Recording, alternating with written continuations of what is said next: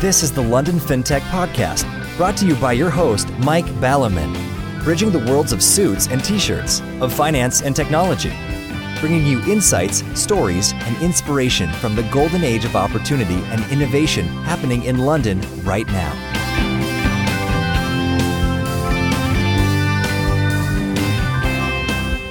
Hi, this is Mike Baliman, and this is London FinTech Podcast, episode 201, brought to you in association with Smart and enlistedboard.com. And I'm delighted to be joined today by Alan Waxman, managing partner and co founder of Digital Horizon, to talk about investment risk. Digital Horizon is an investment company which combines an international venture fund with a venture builder that creates and scales technology startups. We'll hear more about them later, but as a fresh LFP main course topic, Alan suggested investment risk, which was a new one that I was pleased to dive into specifically. Alan has a very rounded background, which has given him experience of risk from many directions. He is currently chairman and co founder of Digital Horizon, a director at Yes Growth, and a director at SteadyPay. He's worked in South Africa, UK, Israel, and Russia, including at the larger end of the spectrum for PwC, KPMG, and Goldman Sachs. Okay, so having last week written about a million words for LFP 200, a deep dive into the nature and philosophy of technology and technique, as well as how they impact people, culture, and civilization, let's keep this intro brief. Plenty to talk about, so let's get on with the show. Good morning, Alan. Thank you for joining me on the show today. Morning, Mark. So, I'm particularly pleased to be joining you today obviously, the main reason is your magnificence. And there are some other ancillary reasons, which is actually, amazingly enough, this is only the second face to face pod recording I've done in two years, which I would never have imagined a couple of years ago. As I say, last week I had to write 10,000 words, which is much harder than just interrupting people and making them lose their thread. And um, also, Bridget and I decided to, which was a bad move actually, in terms of stock selection and investment. Uh, we picked the wrong stock with, with COVID, and we both came down with Omicron.BA2, which turned out not to be a good idea, and that we were literally wiped out for over a month. I mean, as in completely wiped out for over a month. And funnily enough, amongst our clan, three other members of the clan had COVID at the time. Two of them must have had BA1 because they were a bit under the weather for three or four days, um, and another one. All these three are twenty somethings, and, and, another one had must have had BA two because he was wiped out for weeks. However, however, the, the media tell me that it's it's not the current thing. So. Uh, being not well for a, a, month from some bioweapon, I lose track of whether it's America's, is not a thing, and therefore I needn't bother. So, anyway, it's been quite interesting coming into London for the, only the second time this year. And we're in Regent Street here, where our offices are. And actually, I was quite surprised as, as to how quiet it is on Regent Street. We're recording this the Tuesday after Easter, so it's family holidays. So actually, I thought there'd be quite a lot of shoppers out, although some people will have been away for holidays. So What's your perception as somebody who's a, a, central Londoner, or the West End perhaps it's called, about London returning to, quotes, normal, old normal, new normal, or, or, or whatever? Is it just quiet this week? Was it busier a week ago? Yeah, I think people are still just coming back, Mike. And I think, as you mentioned, face to face meetings, some risks are worth taking. You know, then you have to go back to some kind of normal. We are social human beings, and I'm not sure that all of us want to live just over a screen for the rest of our lives. Is it going completely back to normal? Doesn't look like it. I think COVID has profoundly changed some of our behaviors, especially where we invest in technology. It's normal for people to meet now remotely. It's normal to have one, two days off work. So it is a bit quieter in offices from what I see. Yeah, we can talk about this quite a lot, but is it completely back to how it was? I don't think so. I think it is a bit quieter, especially on Fridays and maybe Mondays. Tuesdays and Monday now. I sincerely hope, and I don't see it in the central London, that this is very quiet. Sometimes it's a very busy days here. Ah, good. I'm glad it's busy sometime. I was singing the praises in the last episode of Iain McGilchrist, and uh, listening to you then re- makes me recall a conversation between Iain McGilchrist and Jordan Peterson, respectively, a, a practicing psychiatrist and a practicing psychotherapist.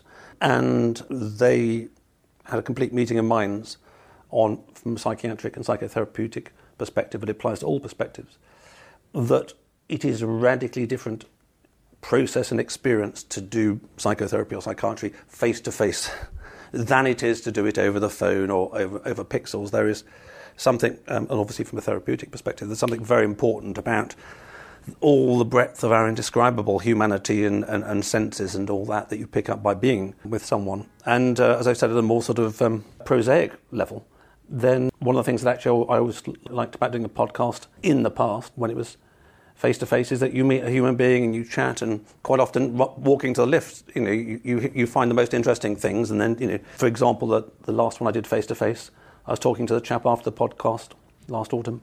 We were walking to the lift, and he happened to mention that the founders of his company also owned a huge chunk of Queen's Park Rangers Football Club, which had no relevance to me whatsoever. But that was sort of, you know, just pretty interesting in itself. And in terms of the balance of old and new ways of doing things, then, um, as I mentioned on the podcast before, what people have said to me is that they've been pretty impressed and pretty amazed at how well companies have continued to turn the handle and can keep the machine going from home.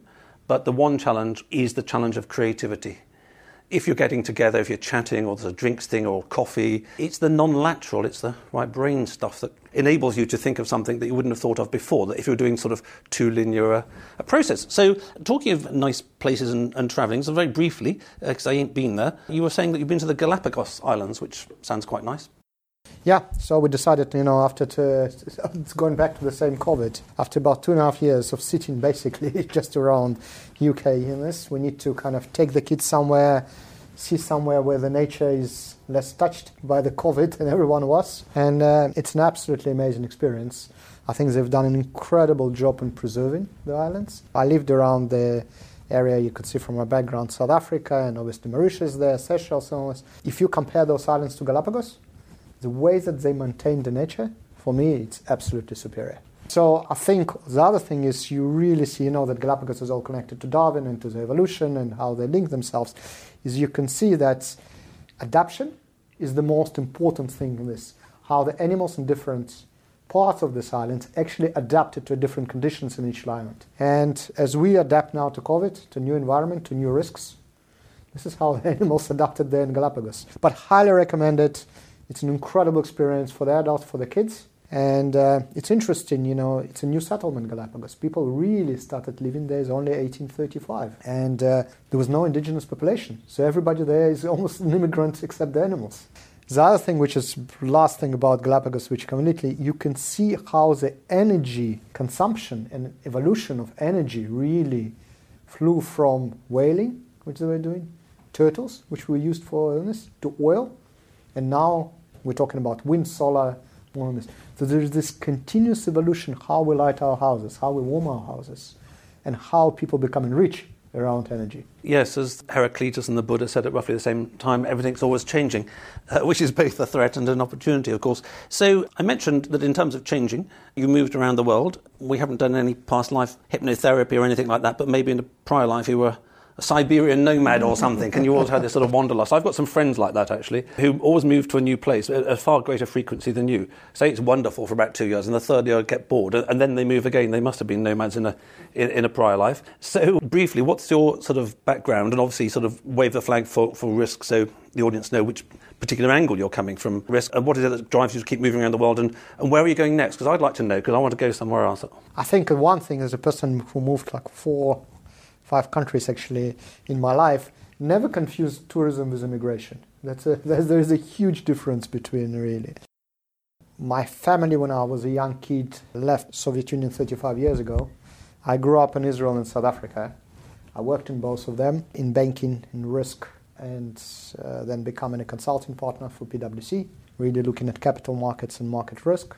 Worked in Russia for about what now almost nine years as a chief risk officer coming back to about what, four years, really thinking, what is my career? I've done so much risk and finance.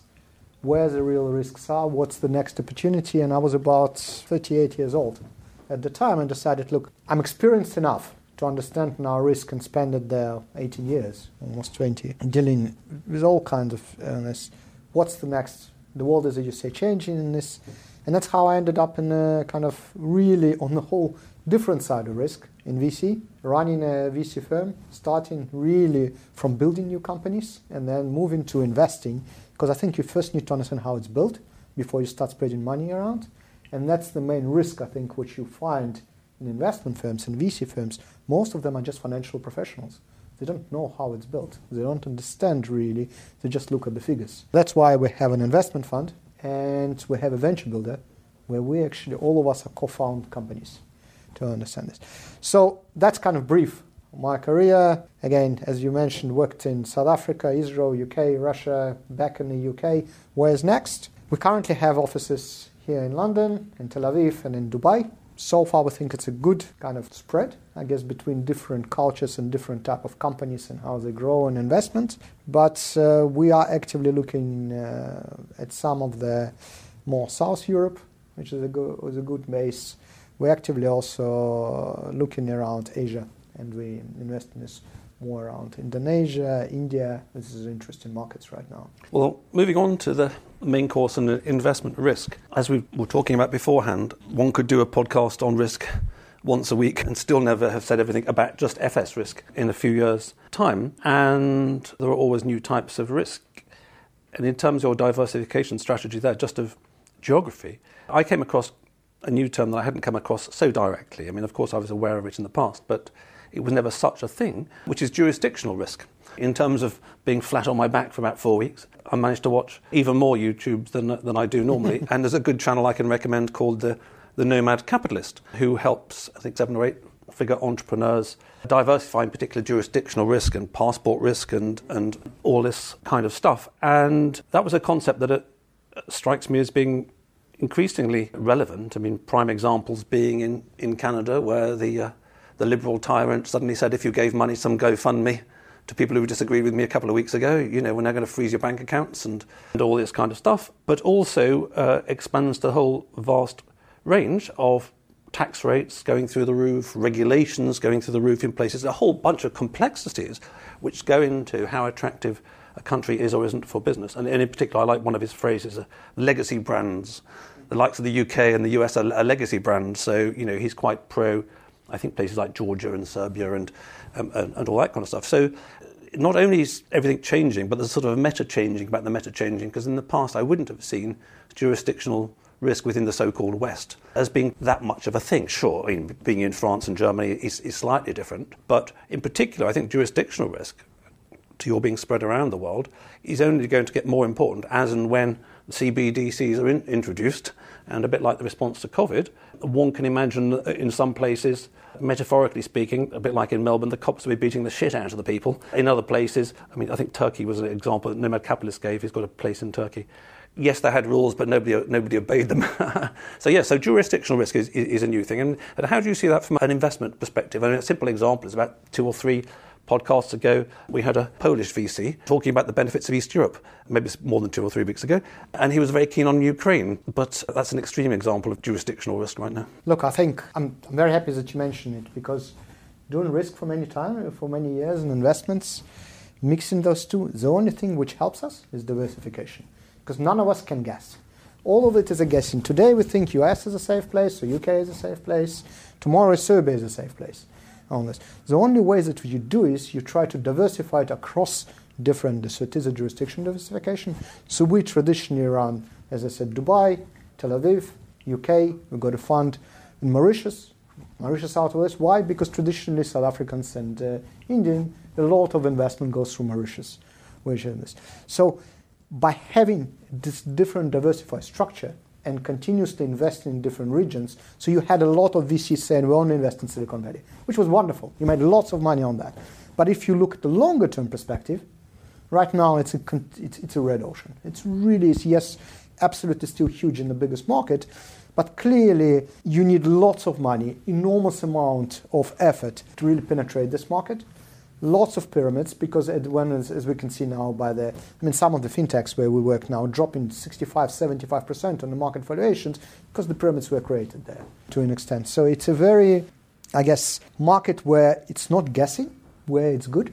It's not guessing today it's a good jurisdiction, to tomorrow it's a bad jurisdiction. It's been diversified for the investors across assets, across countries, across stages of the investment. Another very typical thing for VCs, we are an early stage VC. Well, maybe, sorry, some this happens in early stage or maybe in late stage. Why do you want to be in one stage? Maybe you need liquidity, so you want later stage. Maybe you wanted more returns, so you will go into early stage. So that diversification across everything is, I think, that's what we live. And I completely agree with you with the introduction of CBDs. What is a CBD at the end of the day? In somewhere where you can track how the money is spent, where you're spending the money. It's not this Web three. It's a control mechanism at the end of the day. And with that, you're really introducing even more jurisdiction because somebody will tell you where to spend your money. Yes. So anyway, so the, one of the things that uh, say we look at differently in the 2020s compared to I don't know 1980s, 1990s is jurisdiction. It didn't used to be such a thing, and it will be such a thing. And I think the other phenomenon about the 2020s, which definitely relates to the way that technology changes the world extremely rapidly, is it's not just that as per Heraclitus and the Buddha, things are changing. It's they're changing at a crazy rate right now. Absolutely. Um, I did actually include a line which I didn't say in the LFP 200 about something that was regarded as a mental illness when the LFP started, but now is sort of obligatory to teach sort of uh, infants in schools. But the rate of change is, is very crazy as well. So going back to more traditional investment perspectives, one of the things that used to drive me around the bend still does to a certain extent. When I was a fund manager, is that people would talk about modern portfolio theory, by which they meant a paper written by Markowitz, whoever it was, in the 1950s, which says, this ain't like the world at all, but let's just as a fag packet assume that you know, volatility is a, is a measure of risk. And so uh, you get, and we touched on this in a podcast last year with Smart US, where the US authorities or regulators are as crazy as the ones over here, and you get this concept of high risk investments like equities because they can go up and down, low risk investments like bonds. Embedded in, in pension planning in the US and UK for sure is as you approach retirement age, you should invest in low risk assets. Well, look, there's been a bloody 40 year bull market in, in bonds, and now they're tanking. And, and at this rate, given inflation, they're going to keep tanking. That ain't low risk. Not only is the capital price going to collapse, you're guaranteed a yield for the foreseeable future, which is negative in real terms. If you have sufficient funds, or even if you don't have sufficient funds, bunging all your funds in a bond at the age of 60, 65, or 70 would be nuts. Whereas putting it into real assets, it's the other way around. So, and this touches on a number of things, one of which is that people, regulators, plenty of people in FS, frankly, don't understand what they mean when they say the word risk. It's this misunderstanding that the short term price volatility is a measure, measure of medium term risk, which it ain't. If I buy, say, the FTSE 100 today, it's going to go up and down a hell of a lot in the next five years, but it's roughly speaking a real asset or a proxy for a real asset. Just as if I buy a building in, in Regent Street, okay, the price is going to change, but I assume in 10, 20 years' time it will have, roughly speaking, been a real asset. So, how do you see this thing around? There's a kind of legacy issue here, which is people are still considering risk as short term volatility, whereas anybody who knows anything about markets goes, no, no, no, that's how it was the last 40 years. It has changed. Yeah, I think people traditionally got those buckets. These are low risk assets. Low risk assets Actually, from a risk perspective, remember, risk is the probability multiplied by likelihood at the end of the day. Yeah, and uh, the probability of you losing money on bonds is very high. Well, you lost money because the bonds are not tracking inflation. You can argue it's 5% or 15%, depends on the segment you're sitting in, but there's no bonds which give you even 3 or 2%, and they're all in negative area. So you lost money. And that was very clear where the interest rates were in absolute negatives that's the only way forward for the bonds is negative, and it was quite a few years. But now we still get a lot of advisors coming in and says you need to allocate most of your portfolio in bonds. That's basically just lose money. It's not a risk; it, it's it's a certainty on this. Next, uh, saying let's put money into kind of gold and U.S. dollar and uh, this. Very conservative. It's a certainty that US dollar will only go up when interest rates go up, and interest rates only go up when inflation figures are going up. That means you're losing money again.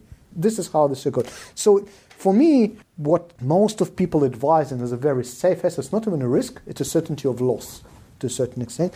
The only thing which you can be calm about, it's not a huge loss. It's not like 60, 70% loss. You're steadily losing about 10 to 12% of your, of your hard-earned cash through the...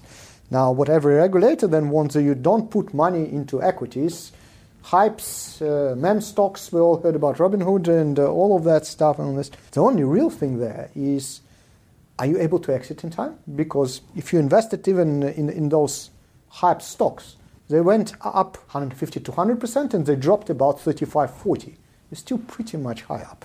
You know, if you invested, let's say, in hyped stock like CrowdStrike or Moderna, I'm just talking about listed, you know, you're still very much up if you just invested before COVID. And it doesn't matter how on this saying that, that's absolutely right. The volatility is high, but your real return is much higher. Then the volatility is low, but your real return is negative. And that's where the new world of risk is. As you mentioned, rate of change is high. You need to track that change and track the real assets or real equities or real assets which track and go along with this change that are less impacted by the short term volatility. For me, and a lot part of my portfolio, due to obviously my occupation, almost is in PE and VC, because most of PE and VC, you are tracking the change because that's what we invest. Yes, you can have losses. So normal VC portfolio, if especially early stage, out of 10, one is great, three survive, the rest die. But one is so great it covers all. That's the logic of the VC. Or the prayer of the VC. the prayer, but the, it's, it's actually consistently worked like that through the technological change. Why it's going very fast is that the incumbent companies just don't catch up. The whole dream of transformation of a large corporate, which suddenly becomes an absolutely this, just didn't work. Just didn't work for anyone. So for me, this is that. Um, this very important, I think, also on the risk is changing that mentality because we're going to get people into very negative territory in the next four or five years if we continuously advising them keep cash on the account, buy bonds. And that's the only thing you do. Yes, and that reminds me of the debate in the 1920s about what risk was, which has been covered in a book by former Governor of the Bank of England, Lord King, and John Kay, a joint book, in that there was a debate in the 1920s. I think it's between Keynes and the statisticians. Mm-hmm. Statisticians said, oh, we've got all these numbers they didn't have spreadsheets, we know that, but anyway, metaphorically speaking, we can use our spreadsheet and we can tell you what the risk is and it'll be a number. And Keynes, although this would involve Keynes being right, which isn't so much, but anyway, um, these days, the other view was that risk is about uncertainty. You don't know.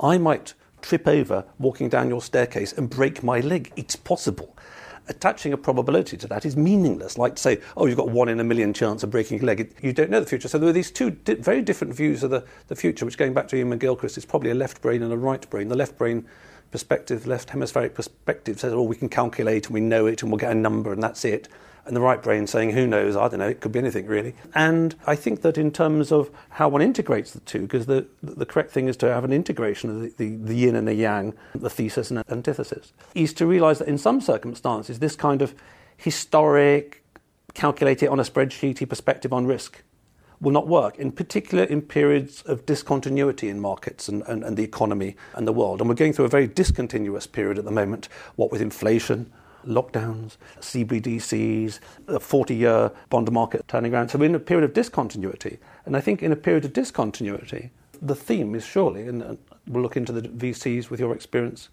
that actually what is required is this kind of more innate, intangible, implicit understanding of risk that you get, as you say, very articulately when you're talking about your portfolio, by actually understanding the goddamn business, as opposed to, oh, yes, I worked for 30 years at Goldman's and then I set up a VC firm because I know about finance. Well, that's good, but you may not know, for the sake of argument, about clothing shops in Regent Street. You can play with your spreadsheet, but if you worked should we say the other way around, you worked at Tommy Hilfiger, I'm looking at over the road. You started there at the age of 16 or something, and by the age of your 40, you, you know quite a bit about retail.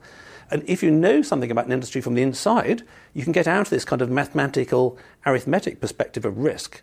You understand the dynamics, and then you get a bit of a feel. Oh, I see. If they shut down for a couple of years, they won't be good. Uh, if inflation's high, and so how do you see this kind of implicit versus explicit perspective of risk? And, and maybe then we can relate that to, to the VC market, as you say, because there's geography, there's early stage, there's mid stage, there's pre-IPO stuff. Yeah, I think one is that you learn to mix the expertise. Yeah, so for example, we just learned, launched our new retail fund, retail focus, retail technology focus fund, and we joined it together with somebody who's operating large scale retail for 30 years before they sold the business, both online and offline.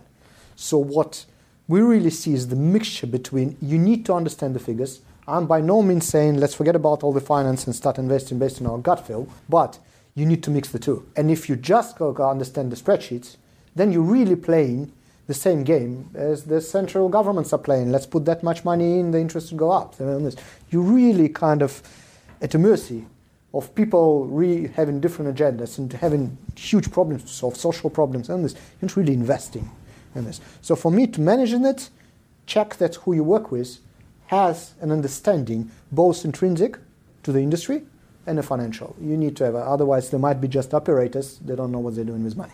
I think in my experience, you need to spend some time close to the money because money is very different to the real uh, thing sometimes. It, it's just a measure. The other thing, you need to understand the reality. Not to mention a specific company, not to, to not advertise it, but there is a company in Latin America which, from zero to 150 million users, scaled in two and a half years payments. Could you, without tech, do that? No, you couldn't. It's impossible. You would open one little shop and what then this. Can you get 153, almost three UKs, two and a half, 2.7 to be more precise, in, this, in, in less than three years, in two and a half? You couldn't. So technology allows you eventually enormous speed of adoption of your product, which wasn't possible today. That you need to understand.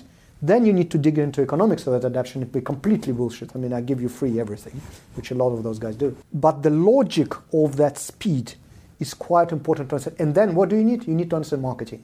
So in our firm, we actually been established by finance and marketing really competencies because marketing in the digital marketing, how fast this spreads and how that adapts is really absolutely key. I'll give you an example which is always fascinating. Do you know what click trust is?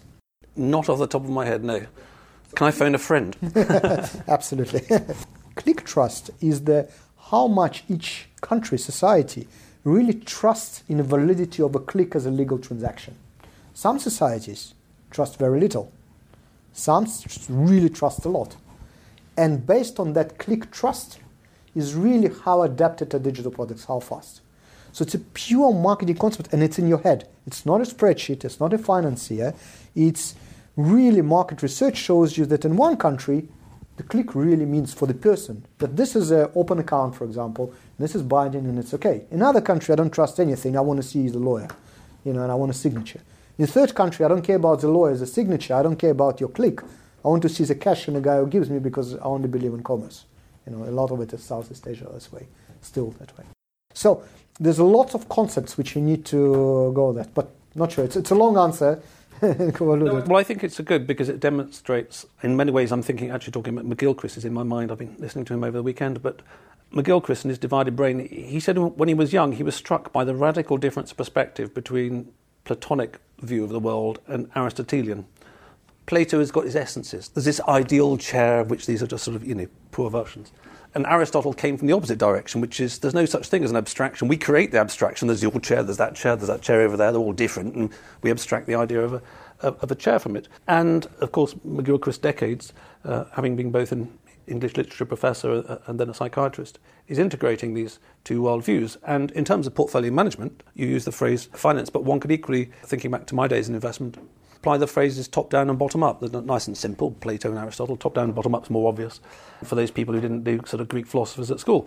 And from the top down perspective, okay, I've got 10 shillings and sixpence. How do I invest that? Oh, I, I better not buy bonds because, yeah, Alan agreed with me on whatever those. I have a few equities, I have a bit of VC and this. So I have to do that process, which is the top down. But equally, and this particularly applies in, in the equity world, and absolutely, I'm sure that's equity squared for, for VCs. There's no point me just buying an early stage fintech because it's an early stage fintech. Then the bottom up really comes in, you know. Let's just take Seedrs for sake of argument. Don't know how many people are listed on Seedrs at the moment. Let's say there's 24 companies raising money. I shouldn't just like buy one of those at random because it might be a really, really bad thing. So it's integrating the two. And in terms of integrating the two, let's just start with the top down perspective. So you were talking before about traditional assets. And I think actually, uh, when you were talking, I was thinking, well, actually, pretty much, just to simplify things, before 2000, traditional assets were only cash equities bonds. Like if you do a pension fund in the, in the 80s, they've had those. VC wasn't really a thing outside of America, say before 2000. Over here, it's really taken off quite a lot, and it, and it is now. So, just from a top down perspective, how do you see VC as an investable asset class using the abstraction top down perspective? How do you see it? If you, if you were retiring tomorrow and you had a pension fund, and I said, Oh, you've got a million in your pension, so you think, okay, right, I'm going to invest some in cash, some in bonds, some in equities, which again is an abstraction because equities per se, or which bloody market. I'll invest some in VC. So just a very old-fashioned, old-schooly approach from the top down before we come to the bottom up, and then you know early stage or later stage. How do you see VC as an asset class compared to these other ones? I mean, how correlated is it? How non-correlated is it? Or is it just something completely different in your mind? So, not going into the detail of the VC. Generally, VC is much less correlated than any other traded assets because anything traded assets is subject to monetary policy. And we can see how much monetary policy really means now to markets. Yeah? Saying that, the allocations to VCs, it really depends on your investment horizon, how long, yeah? Because maybe you're a pensioner and you're looking for another 10, 15 years, maybe you're looking for two, I don't know, yeah? But the closer it is to IPO, the more correlated it is. The less close to IPO, the longer your money is away, but less correlated is because the cycle's positive. The average allocation, as I said, anywhere between the smallest that I see is around 10, 15, and a really maximum is around 25.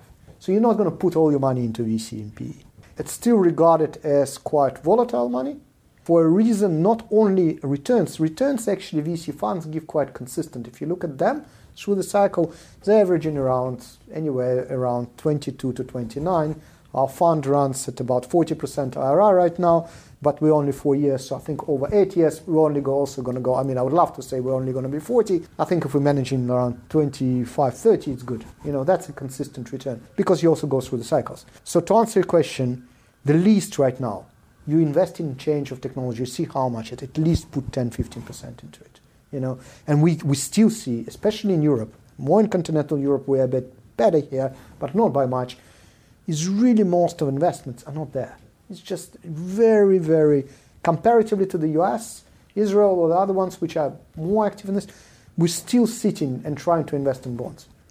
The correlation wise, if you've got a multi stage, what I call diversified VC portfolio, you can make it very uncorrelated to cycles in monetary policy, markets going up and down, really, because you'll have some earlier stage which is less related to it. I think the almost, I would say, the financial crime, which a lot of funds larger funds are committing. There is no allocation. Allocation is so tiny, it's, it's unbearable to you as an investor in this pension fund. You don't even benefit from it at all.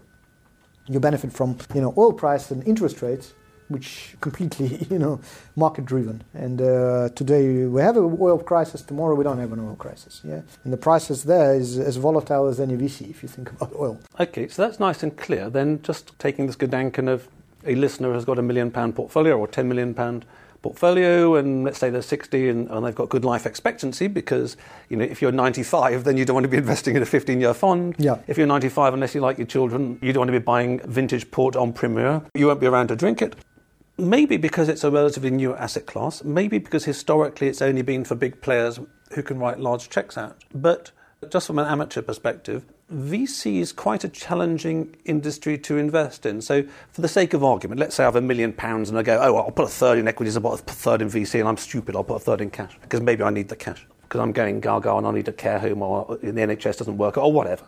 Then, within the equities, I can say, gosh, no idea, I will allocate myself into some oh, index tracker thingamajigs, some in the UK, some in Europe, some in Asia and, and some in America. And I can do that for transactions with iShares or something like that.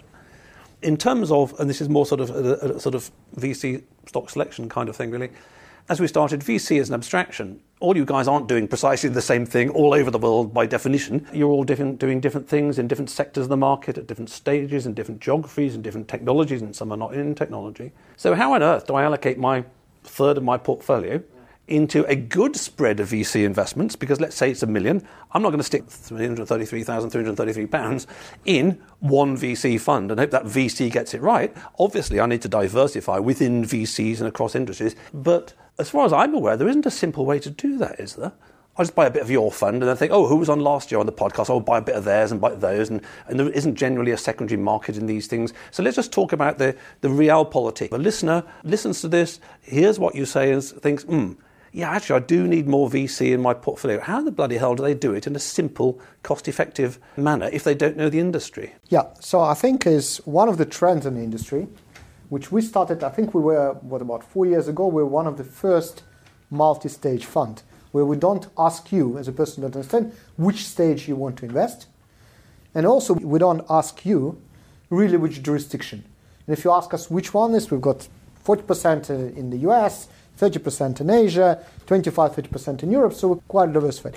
Now we actually saw, what about three, four months ago? I don't remember, Sequoia, which is one of the biggest world funds, pretty much doing the same thing, saying you give the money to Sequoia, we will allocate. So no more early stage, no more late stage, because it is confusing. It's very confusing even to pension funds, which got professional investors. It's clearly very confusing to, let's call it high net worth individual, which saved about two to three million that's one thing how you do it. Try to find a multi-stage fund. You know, obviously we here are not impartial, we are multi-stage fund, but at least that this. Then is try to find a fund which is diversified across jurisdiction. We discussed about it. If they say to you, all our money goes into Western Europe only, maybe that's not a great idea. You've got Southeast Asia, you've got US, you've got Middle East Israel. If you look at by the amount of unicorns, you've got number one US, kind of China, but very difficult with them in this. But if you look at more market driven kind of thing, India is second, Israel is third. What do you mean you're only in US? You know, so you need to be in this market. So just find the one which works at least across so you don't have to choose because you're not in this. Second is about the timing. Very simple advice. Funds that invest in software are quicker than funds that invest in hardware. Anything which has got to do with biotech, anything got to do with physical hardware is long, more expensive, longer cycles than this. Anything got to do with software is faster. It's easier spreadable, it's cheaper to make. And you ret- uh, this. This is the case. Yes, the innovation coming of hardware could be huge, but it's really difficult in a long time. You do have great examples on this, uh, I don't know, like Tesla, yeah? But it takes a long, long time to really get there. So software is quicker, in essence. Hardware is usually longer, biotech is usually longer. Then try to, try to get into somewhere where it's easy to spread, the easy to spread the technology. And what do I mean by that? The less human interaction needed, less physical product manufactured, the faster it is. Why do we invest in fintech a lot? Not only backgrounds, you don't have a physical product. There is nothing to manufacture. You can spread 150 million in two years, and basically there's nothing physical because money is not physical. It's all electronic right now. Same as software. But the simplest one: look for multi-stage, look for multi-country. This is uh, the one. We are at the moment building a platform which will accommodate smaller tickets, which you will be able to work with VCs and syndication. There are some platforms on the market already. I think they're not very diversified. They're very focused, again, US focused to a certain extent. But they would argue they're trying to diversify. We're also looking for quite Asia based diversified platform, which for smaller tickets. But at least those two, I think, would work if you're choosing illness. Try not to get very specialized. Okay, so that's clear. So I take your point about investing in a, a, fund that's diversified uh, in the first place or in a bunch of diversified funds. But again, VC is still relatively challenging to invest in because, as I understand it, you mentioned Sequoia. Let's say Sequoia might be raising a new fund in September of this year. If I happen to be investing in September this year, I can invest in their fund. But actually, there's off the top of my head, no secondary market in that for quite a while until I raise the next one. Let's say you raised a fund last year and maybe you're going to raise one next year.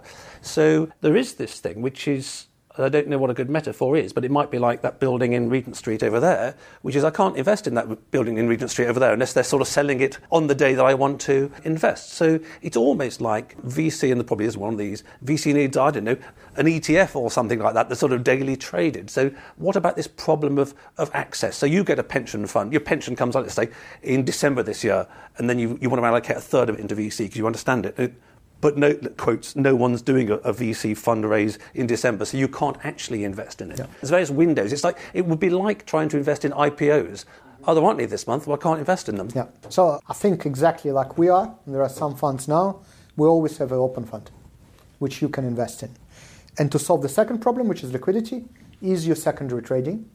And if you do have a multi-stage, it means later equities, there is liquidity in the secondary if you want to. That's a very short answer. Yes, exactly. and, and that's a good one. And, and, also, as I recall, that there are more than one or two these days VCs who've listed themselves on the stock exchange to provide an indirect exposure to them themselves. I personally don't like that because as soon as you list yourself, you still become a part of overall volatility. Doesn't matter what your portfolio is. It goes like that. Yes, we shall see. Right, good. Okay, so before we wrap up the show, uh, I'd like to thank all you listeners out there. I'd like to thank Alan for being the first person not to be a bunch of pixels as a guest. it's certainly very different not being a bunch of pixels. He seems to be three dimensions, not two. And my brand partners of the podcast, Smart, is transforming pensions and retirement worldwide. Their leading edge retirement tech platform propelled them to success in the UK. Now they're operating on four continents and working with partners like Zurich and JP Morgan. Find out more at www.smart.co. Then listedboard.com, your guide to entrepreneurial governance and how you can start making your board an engine of growth today. So, Alan, we've touched on just only in passing a little bit about Digital Horizon. What would you like to tell the listeners out there? And you're obviously a great company already. And what would you need, if any listeners out there happen to have it, that would make you an even bigger and better company than you are today? So, I think we're really looking for, everybody is looking for smart VCs. We're really always looking for smart LPs, smart investors, which will add a lot of value both from that they have operational knowledge, financial knowledge, and something that will drive the, the business going forward. So we really work well with investors which are corporate sometimes or which know how to operate a business, ex entrepreneurs, or very specialized funds which want certain things but actually have got the expertise. So we are very careful around adding very smart investors to our portfolio because that drives our business. Because we receive more insight, actually more interesting, clever people around our table, and that's how we grow a community to invest. The other message is uh, really coming from risk background, it's diversification. So when you consider Digital Horizon, we diversify by jurisdiction, by stage, and by ability of the companies to scale fast. And that's why we're in fintech and B2B SaaS. We discussed it, no physical real product. We don't really invest in this. So we are able to give liquidity to our investors within the first two and a half years. That's what we've done already, as opposed to you waiting eight to 10. And after two and a half, three years, you return your money and then you wait for the overlanders. So that diversification is really core. Our big challenge is really to have the right mix of investors, what we want to do in Europe, Asia, US, and to have that conversation with them as opposed to you know give us money and let us forget about it and, and come back in 12 years. Yes you, you, strike me as having some parallels with fintech boards that want smart angels.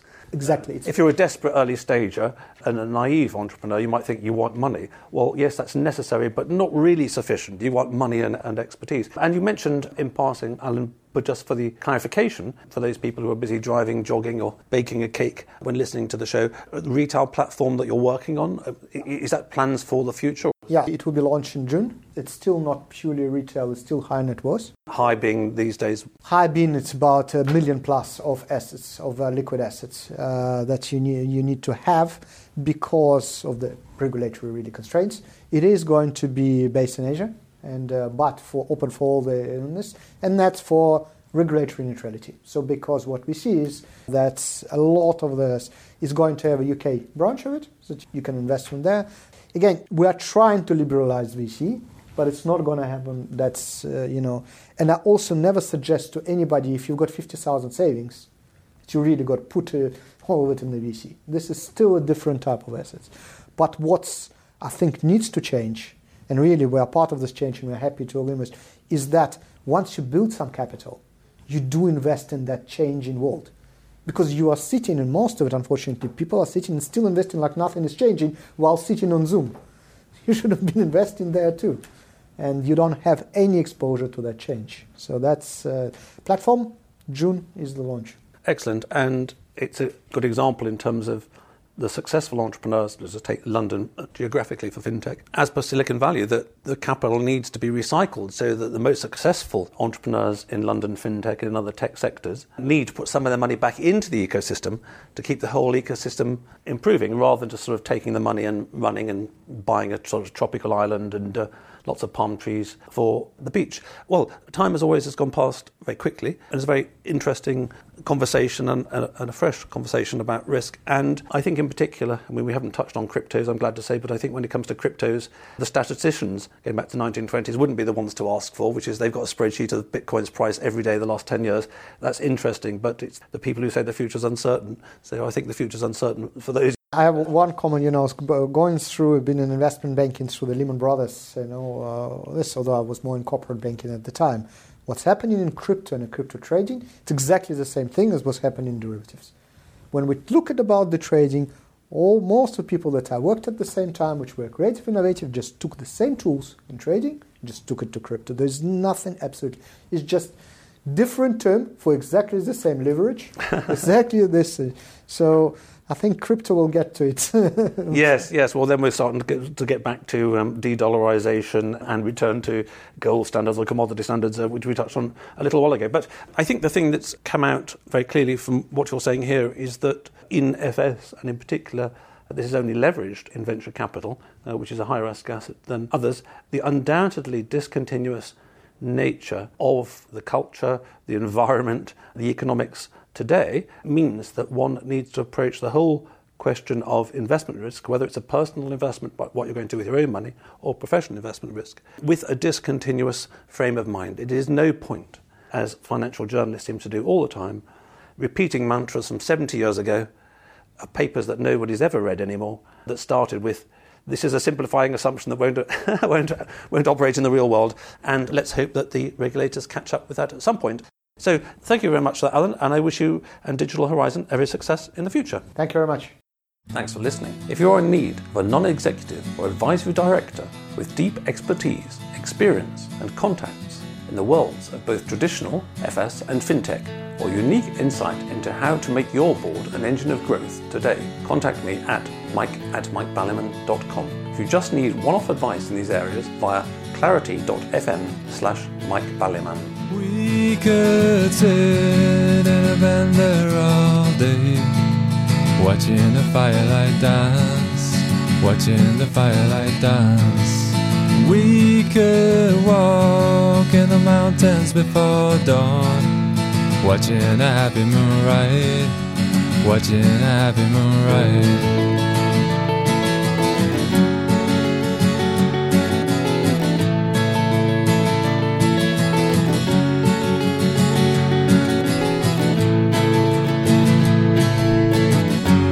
Come away from the city But with the tarmac so dead and the people so sad. Come away from the city But with the faces so gray,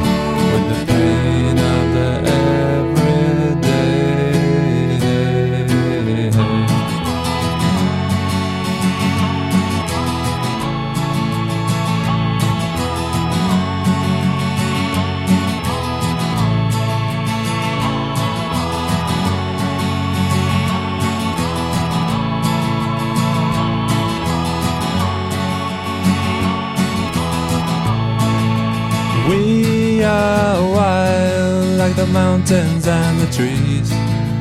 Can you see what I mean? Can you see what I mean? We fit in between the earth and the sky. Kiss the city goodbye. Wave the city goodbye. Wave the city goodbye.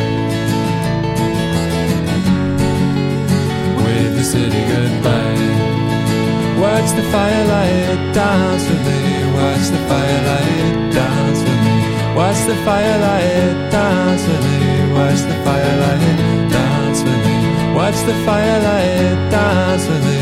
Watch the firelight dance with me. Watch the firelight dance with me. Watch the firelight